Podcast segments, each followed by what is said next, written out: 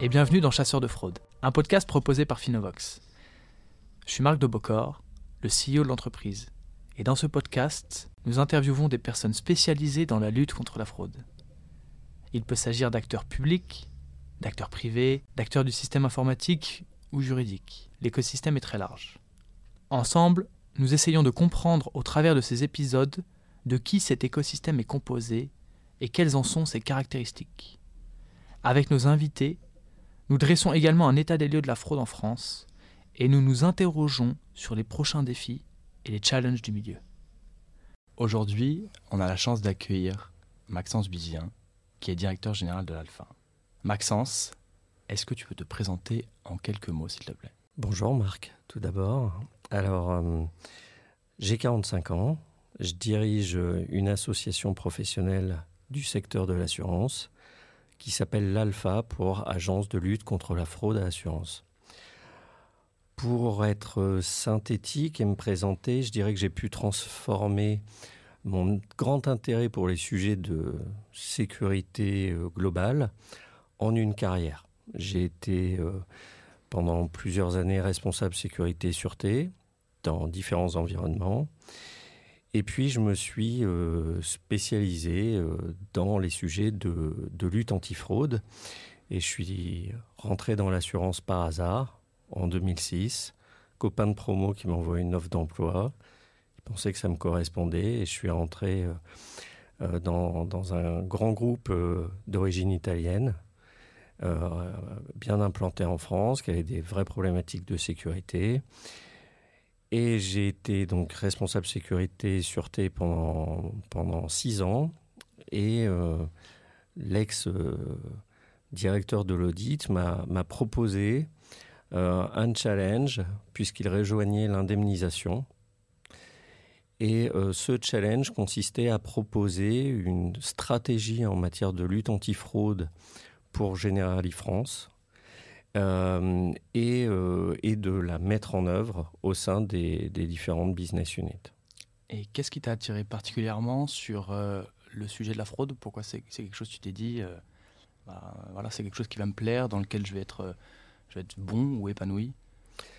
Alors, en fait, quand, on fait de la, sécurité ou de la sûreté, donc la sécurité, c'est tout ce qui relève de l'accidentel et, la sûreté, qui était plutôt ma spécialité, tout ce qui relève des, atteintes volontaires. Euh, en fait, on passe son temps à être un centre de coût.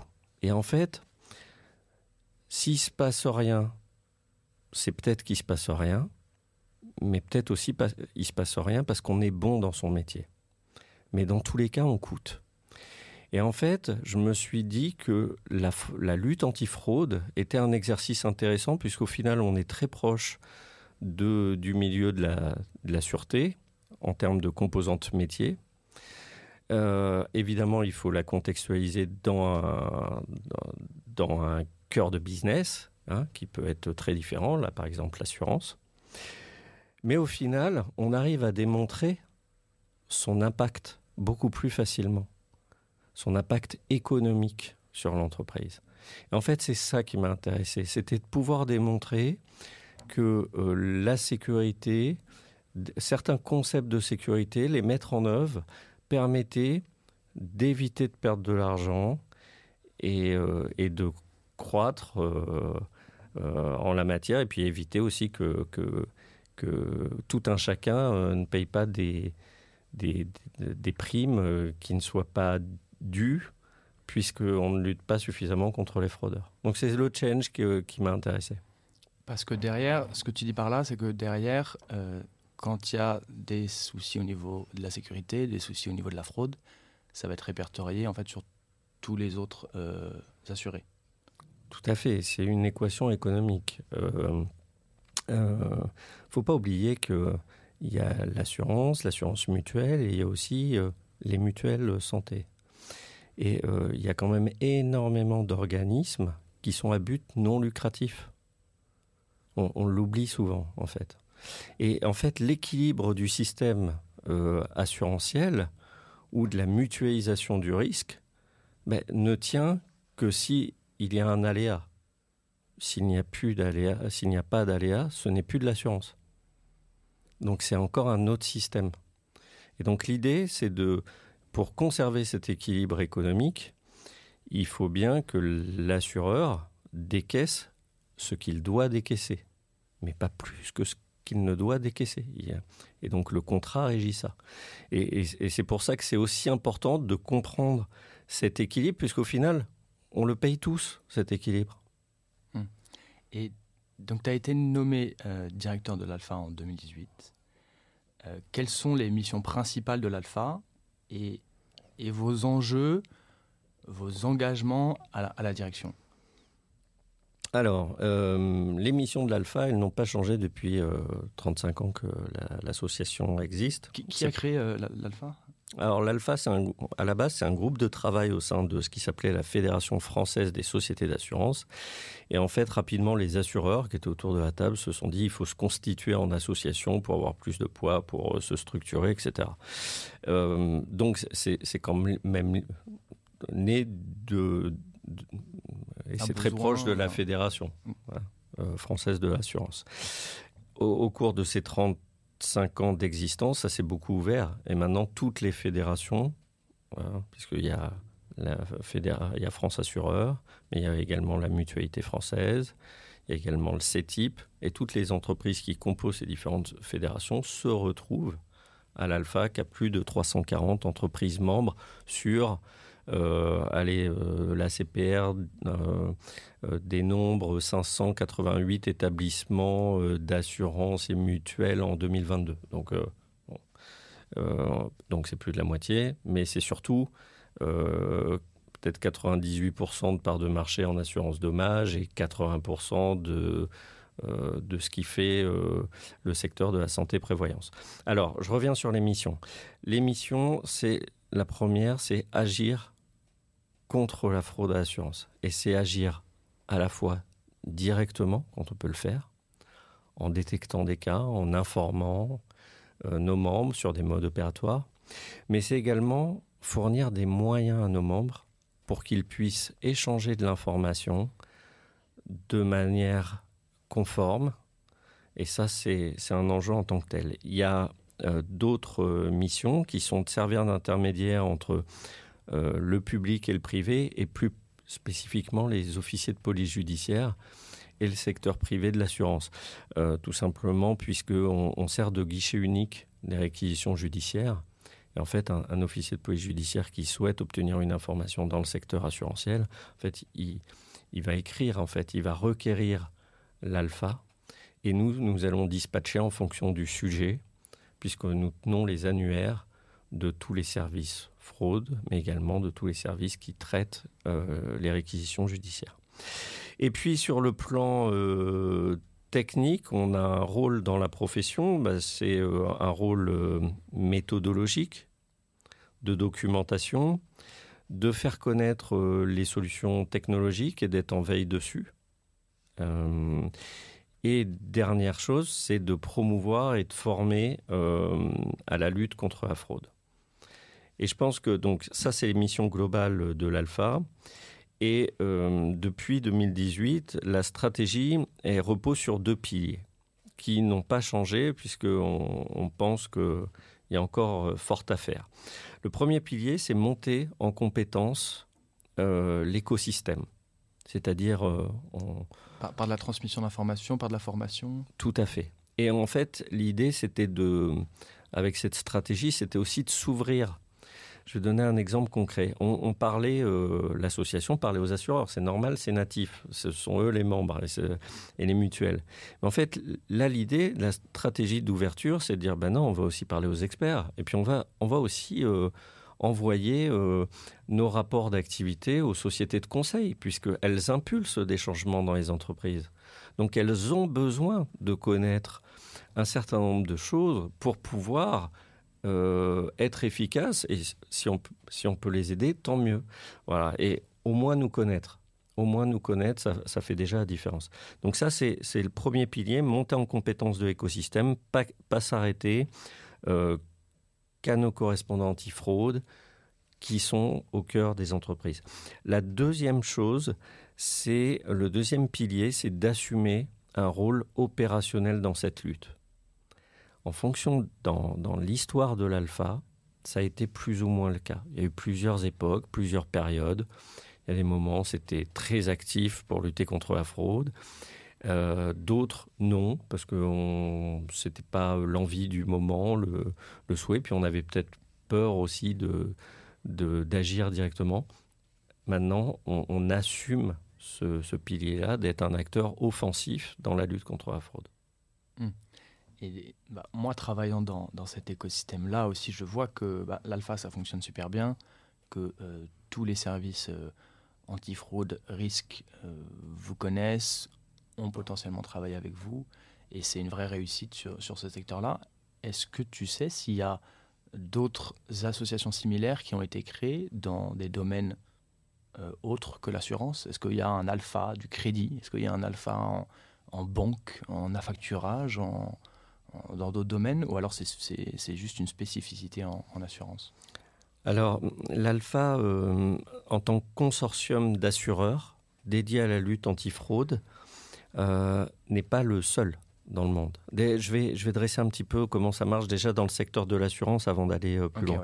C'est que dans le secteur, il y a de nombreux pays donc qui n'ont rien. Ou au mieux, il y a un groupe de travail au sein de la fédération qui représente les assureurs.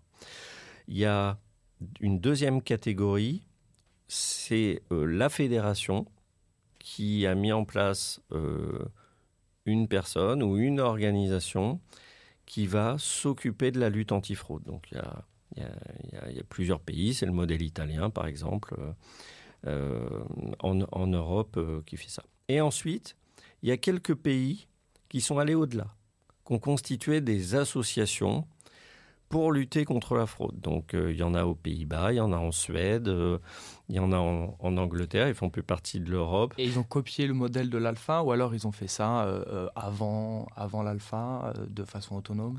Je pense que l'alpha était quand même un des précurseurs en, en, la matière, inspiré en Afrique du Nord, parce que souvent ça s'appelle alpha également. Euh, et puis, euh, je, on échange. Et ces consortiums, ils sont quand même peu nombreux. Maintenant, on se connaît et on échange entre nous. On se voit aussi. Ok. Et, et du coup, euh, donc ouais, dans d'autres secteurs, pas forcément, ou en tout cas, ça n'a pas forcément été influencé par l'alpha. Et pas encore. Alors, j'ai pas cette prétention. Je pense qu'on est connu dans le secteur de l'assurance. Je ne sais pas si nous sommes connus au-delà du secteur de l'assurance, mais dans tous les cas, je pense que les assureurs, euh, c'est une association qui est bien née, euh, puisque les, les assureurs ont, compris quelque chose très rapidement. C'est que euh, cette, cette menace de, de la fraude à l'assurance, elle est indolore pour le grand public. Ça ne, il se passe rien sur la voie publique. C'est transparent et tout le monde paye. Donc, ce n'est pas une priorité des services étatiques ça ne veut pas dire qu'ils ne s'en occupent pas, mais ça veut dire que ce n'est pas une priorité. Et donc, étant donné que les acteurs euh, privés sont directement touchés et que ça touche directement leur business model puisque ça impacte aussi les primes, ils ont compris très tôt qu'il fallait qu'ils s'organisent eux pour lutter. Et je pense que cette maturité euh, du secteur de l'assurance, elle est vraiment à, regarder. D'autres l'ont fait. Le secteur bancaire a le GIE carte bancaire, qui est quand même aussi un qui ne gère pas que de la fraude, mais, mais qui, a, un poids important sur la fraude. Mais voilà, je pense que c'est un, un bon modèle et euh, sûrement on peut s'en inspirer pour, euh, pour l'avenir, pour d'autres secteurs, je pense. J'aimerais rebondir sur, sur, ce que tu as dit sur le, le rôle de l'État là-dedans.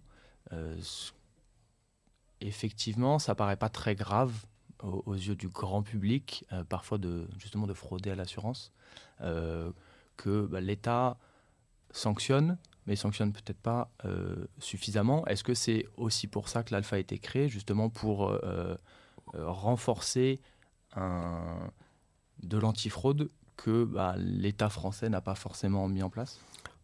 Euh, de, toute façon, je pense qu'en en, France, au cours des 20 ou 30 dernières années, on a quand même vu un, basculement des rôles, notamment en matière de sécurité. Moi, j'ai fait ma carrière dessus. À la base, je suis universitaire.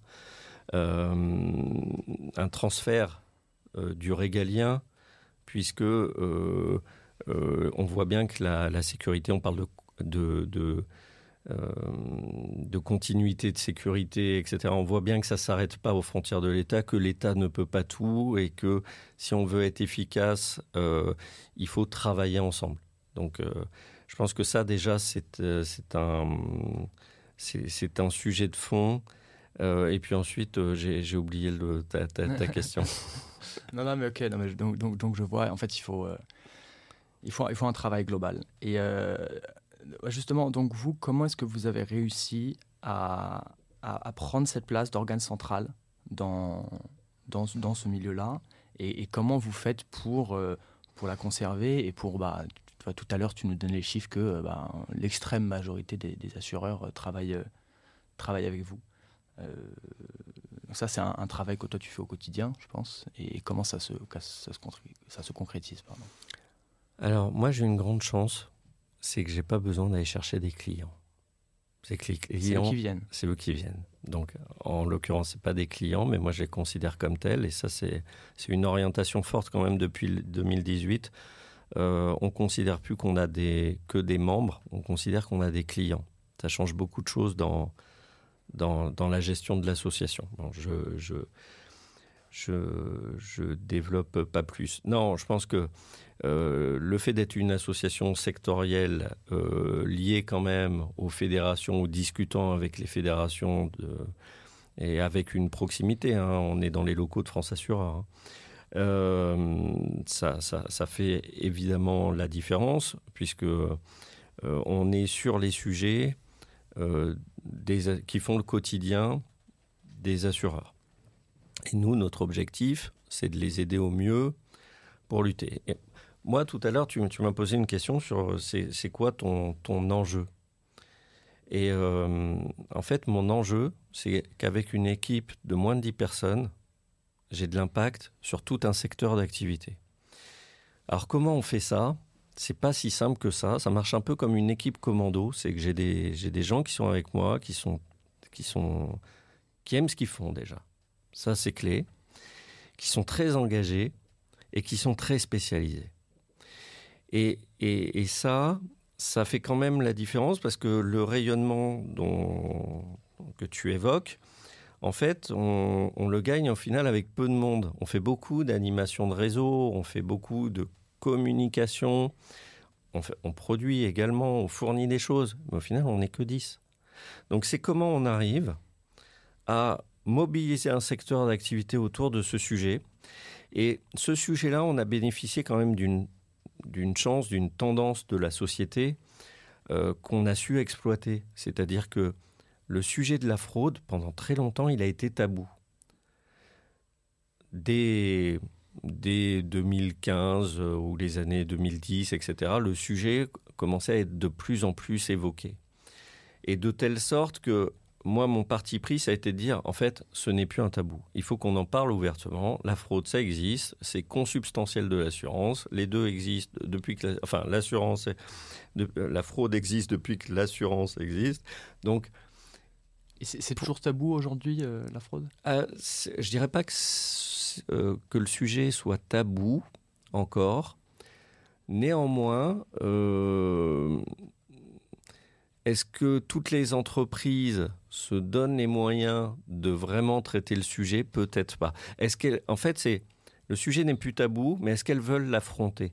Parce que une, des choses qui est, à comprendre, c'est la fraude, on la voit si on la cherche, à moins que le fraudeur soit vraiment mauvais. Donc ça veut dire qu'il y, a bien une action volontaire, faut, faut la chercher. Mais quand on va la chercher, on va, enfin, on va, on va trouver des problèmes, puisqu'il va falloir gérer ces problèmes. Donc c'est pas un business tout simple en fait de, de, lutter contre la fraude, puisque évidemment on va gérer du contentieux, du conflit, du mécontentement. C'est toujours plus facile de dire oui que de dire non. Oui, c'est plus facile de rembourser que, que de bloquer. Voilà. Et, si tu devais faire un, un, état des lieux, une cartographie de la fraude en assurance en France euh, aujourd'hui, parce que là on arrive pour... Euh, on va débuter l'année 2024 bientôt. Qu'est-ce qui en ressortirait selon, toi et selon l'Alpha? Alors déjà, il y a dans la fraude qui peut toucher le secteur de l'assurance, il, il y a, quand même évidemment la fraude interne, qui n'est pas sous-estimée, qui peut avoir des liens avec la fraude externe. Et dans la fraude externe, il y a la fraude assurance. Et dans les tendances que je vois euh, sur 2024, c'est que tout ça, ça se mélange de plus en plus. On a en face, euh, euh, il, y a, plusieurs types de fraudeurs. Il y a le fraudeur d'opportunité, un peu monsieur tout le monde, qui va passer à l'acte parce que c'est trop facile, parce qu'il y a une faille, parce qu'il a une pression, il a besoin d'argent, enfin voilà. Mais ensuite, il y a les fraudeurs prémédités, qui eux sont plutôt tout seuls, mais vont préméditer leur coup et vont, pour le coup, très bien lire leur contrat, y compris les failles du contrat. Et ensuite, on a la criminalité organisée, qui peut être franco-française ou transfrontalière. Ce que l'on constate, c'est une professionnalisation de la fraude et une massification de la fraude. Alors, dans la massification de la fraude, euh, les réseaux sociaux sont un super vecteur de dispensation de mode opératoire. Et c'est en ce sens que, y compris le fraudeur d'opportunité maintenant, il a même des services, des, gens qui vont lui rendre ce service de frauder pour lui. Au final, c'est quand même son nom qui apparaît. Ça, c'est très vrai en, santé, mais il y a aussi des bris de glace euh, euh, qui fonctionnent comme ça. Et puis à côté de ça, donc là on voit bien, il y a un particulier, mais au final il y a quand même des gens qui préméditent leurs coups et qui sont un petit peu organisés pour aider le particulier à frauder. On peut télécharger, ça vous le savez très bien chez Finovox, tout un tas de documents pour obtenir un bail, pour obtenir une assurance, etc. Ça s'achète sur le web. C'est même plus caché sur le dark web. Il n'y a plus besoin d'aller là. Donc, euh, sur Telegram, par exemple, c'est c'est affolant. on suit, euh, on veille en fait sur les groupes Telegram et il y en a pléthore. Sur ces groupes-là, tu as des gens qui envoient des messages pour dire qu'ils peuvent trouver à peu près n'importe quel document en France, qui te donnent des méthodes de fraude, des types d'entreprises et avec les noms des entreprises qu'ils ont fraudées, avec la méthode euh, qu'ils ont utilisée. Et derrière, ils te font le service avant que tu aies payé ils te font un service après-vente et ils t'envoient tout ça dans un message avec euh, autant de marketing qu'une start-up. Mmh. Et derrière, les gens commentent, mettent des petits cœurs euh, et tout ça en continu tous les jours. Il y a des messages qui s'échangent là-dessus. Eh bien là, on est bien sur la professionnalisation de la fraude. C'est que derrière, il faut savoir qu'il y a des entreprises dans le monde dont le métier, c'est de faire de la fraude, mais pas dans leur pays. Parce que dans leur pays, c'est illégal, ils veulent pas avoir de problème localement. Par contre, ils vont en faire dans le monde entier. Et ils ont des services marketing, ils ont des services qui font de la veille réglementaire, ils ont des services, des call centers qui vont soit faire eux-mêmes, soit sous-traiter, etc., pour organiser de la fraude. Donc au final, voilà, il y, a, différentes euh, échelles. Et cette cartographie, elle est vaste dans le secteur de l'assurance. Pourquoi? Parce que euh, le secteur de l'assurance, c'est pas monolithique. Il y a l'automobile, la multirisque habitation, etc., la santé, la prévoyance, l'assistance. Et à chaque fois, on va retrouver des typologies de fraude dans chacune de ces branches d'assurance. Ça ne sera pas toujours les mêmes parce que ce pas toujours les mêmes leviers. Et c'est justement ça une, des complexités du secteur, c'est qu'il est, il est vraiment pas monolithique et euh, voilà. donc derrière, ça, ça crée des. Il y a des chiffres de fraude qui doivent être, je pense, euh, ahurissants. Est-ce que. Euh, est-ce qu'on connaît exactement l'impact de la fraude sur les entreprises? Et si oui, est-ce que tu as quelques chiffres à, à, nous donner? Alors, on n'a pas fait en France d'études actuarielles, scientifiques, qui permettraient de, déjà de quantifier l'enjeu de la fraude même s'il y a des consensus euh, européens et mondiaux là-dessus. Puis il y a beaucoup d'entreprises qui se font frauder et on ne le sait pas. Tout à fait, et qui ne souhaitent pas communiquer dessus, ou qu'ils c'est tabou. C'est tabou ou qui s'en sont pas rendus compte la plupart du temps. Euh, donc, nous, qu'est-ce qu'on voit à l'alpha? Aujourd'hui, à l'alpha, euh, on nous a déclaré en 2022 587 millions d'euros de fraude avérée. Et dans 95% des cas. Donc, donc ou pas forcément? Détecté et avéré, c'est-à-dire prouvé. Et dans 95% des cas, nos membres n'ont pas décaissé. Ils sont intervenus avant le décaissement. Donc 587 millions d'euros, ça commence à, être important. En revanche, l'enjeu, il est bien au-delà. Et alors, euh, dans les chiffres, euh, moi qui, me, qui que j'ai en tête, euh, il, y a une, il y a un baromètre à Lyon sur la fraude. Alors, c'est pas que la fraude à l'assurance, mais en 2022, c'est 57% des entreprises en France qui auraient été touchées par une fraude. Donc, tout secteur confondu. Ça, c'est important. J'ai un autre chiffre en tête qui est, pour moi, hyper, euh, hyper intéressant. Euh, mes amis de la Coalition euh, Against Insurance Fraud, qui sont à Washington, D.C., aux États-Unis, ont fait une étude. c'est un alpha bis Alors, c'est un alpha qui est spécialisé dans le lobbying et dans l'harmonisation des réglementations entre les États américains et qui est à l'originalité d'être composé d'assureurs, de régulateurs et également de consommateurs. Et ça, c'est très intéressant. Et donc, mes, collègues américains, euh, eux, ont fait une étude euh, sur, le chiffre de la fraude. Alors, en 2022, pour eux, l'enjeu de la, la, fraude à l'assurance, il est de 308 milliards de dollars aux États-Unis. Uniquement. Aux États-Unis. Le marché euh, de l'assurance aux États-Unis, c'est, euh, j'ai peur de dire, enfin, j'ai peur de dire une bêtise, mais ça doit être autour de 2500 euh, milliards de, dollars, quelque chose comme ça. Parce qu'il y a les assurances vie, la santé, donc ça, ça augmente vite les. Tout à fait. Ce chiffre-là, il est colossal. Il y a un consensus, on va dire, international pour dire que la fraude à l'assurance, ça représenterait environ 10% euh, de ce qui est décaissé par les assureurs. Mais, mais l'iceberg, on l'atteint jamais, on l'englobe jamais. Si on arrive déjà à faire la, moitié, la moitié 5% sur ce qui est décaissé, c'est déjà énorme. Et nous, on le voit à l'alpha. Les, meilleurs de la classe, ils sont entre 3 et, 5% de, de, de, ce qu'ils décaissent. Et c'est déjà énorme. Ça demande beaucoup d'efforts. Et souvent, ils le font parce qu'ils sont très spécialisés dans un secteur d'activité qu'ils maîtrisent parfaitement. Et, du coup, c'est quoi les efforts? Parce que vous, je pense que vous accompagnez euh, ces sociétés-là.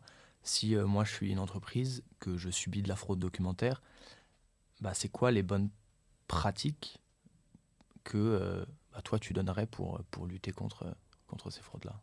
Alors moi déjà la première chose que, quand je conseille modestement certaines entreprises, c'est euh, déjà de rejoindre l'alpha. Ah, ouais, de rejoindre l'alpha quand elles n'y sont pas. Mais, euh, mais au-delà de ça, c'est d'être vraiment dans une logique de gestion de risque. Où est-ce que vous perdez de l'argent? Qu'est-ce qui vous fait mal? Quel est le, le, quel est le flux à sécuriser? Déjà, c'est la méthode. La méthode doit précéder la recherche d'un outil.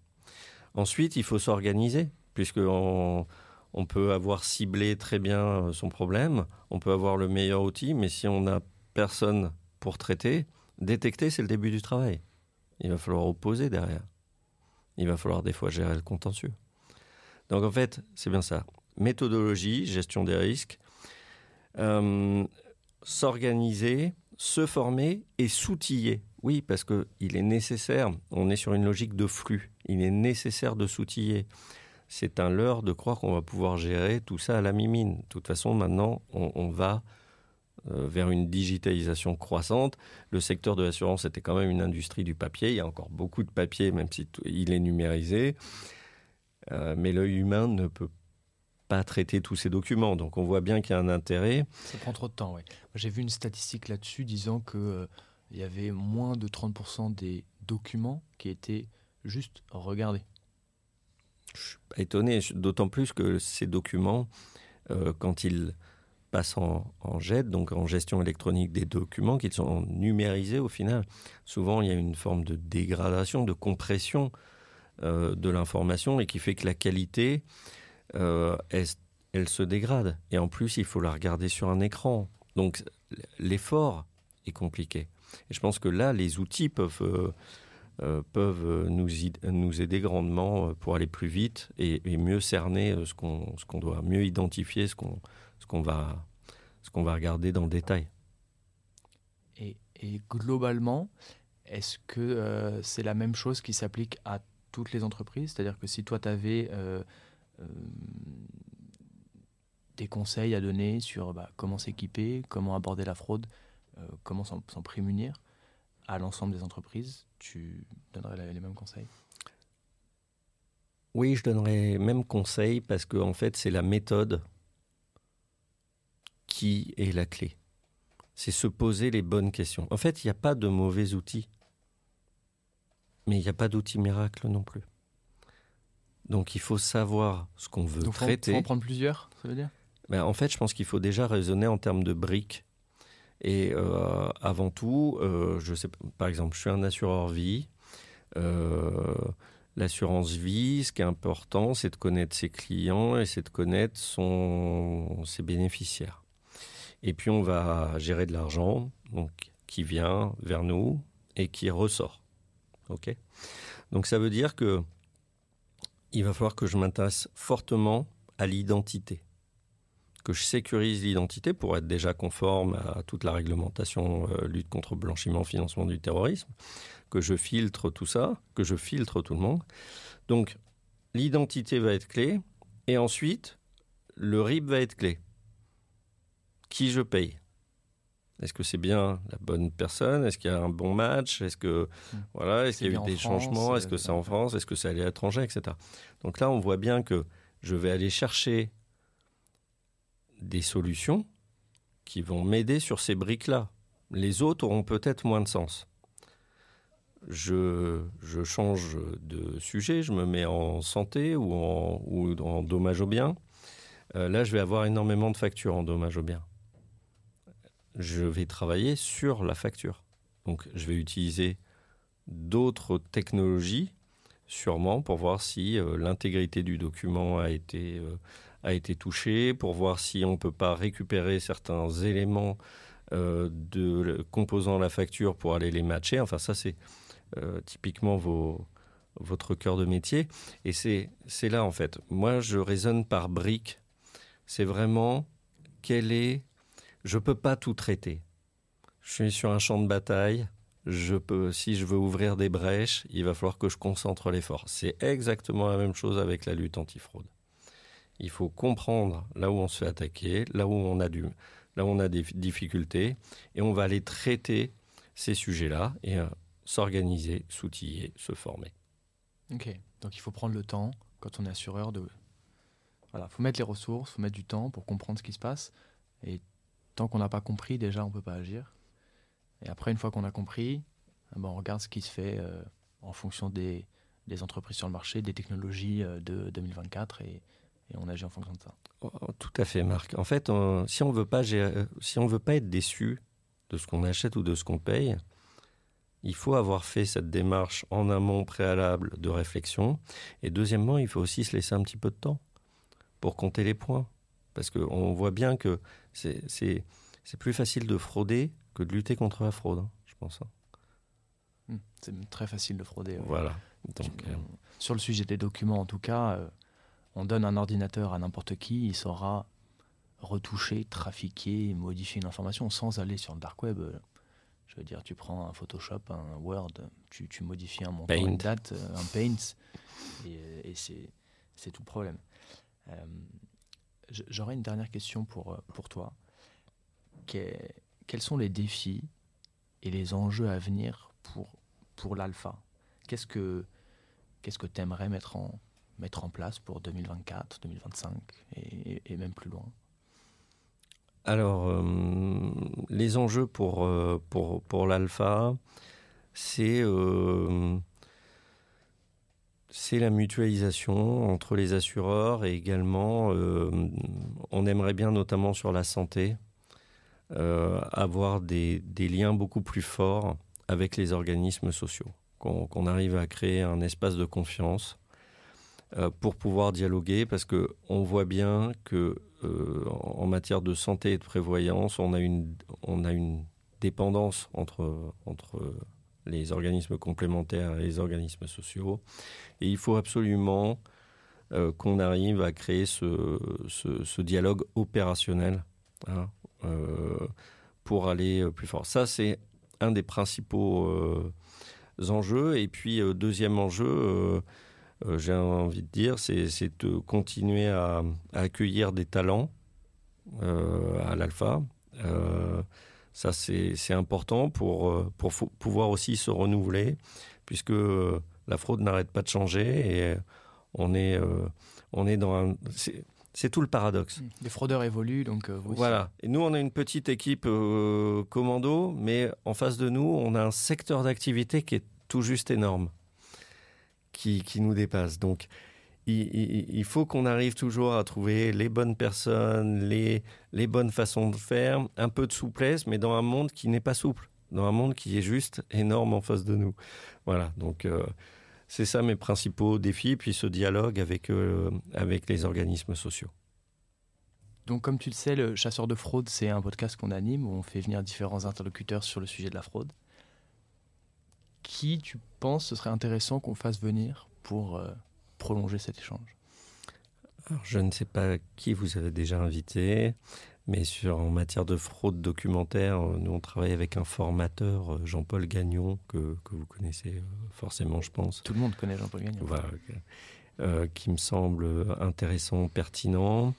Et puis, non, au-delà de ça, je pense qu'il serait vraiment important d'avoir des, des, correspondants anti-fraude qui vont décrire leur, leur réalité très concrète. Alors, je ne vais pas donner le nom euh, là à l'antenne, mais je pourrais en donner après. Euh, de gens les micros. Voilà, de gens qui me semblent importants, des acteurs de terrain confrontés à, à, leurs problématiques du, du, quotidien. Top. Maxence, merci beaucoup. C'était hyper intéressant. Hâte de faire un prochain podcast avec toi. Et d'ici là, euh, bah nous on se voit à, à, la journée de l'Alpha que, que vous organisez. Et merci encore d'être venu. Merci Marc. Et puis j'en profite aussi pour remercier quand même mon, équipe parce que je fais pas ça tout seul dans mon coin. Et euh, voilà, et merci pour cette, euh, cette invitation. Avec plaisir.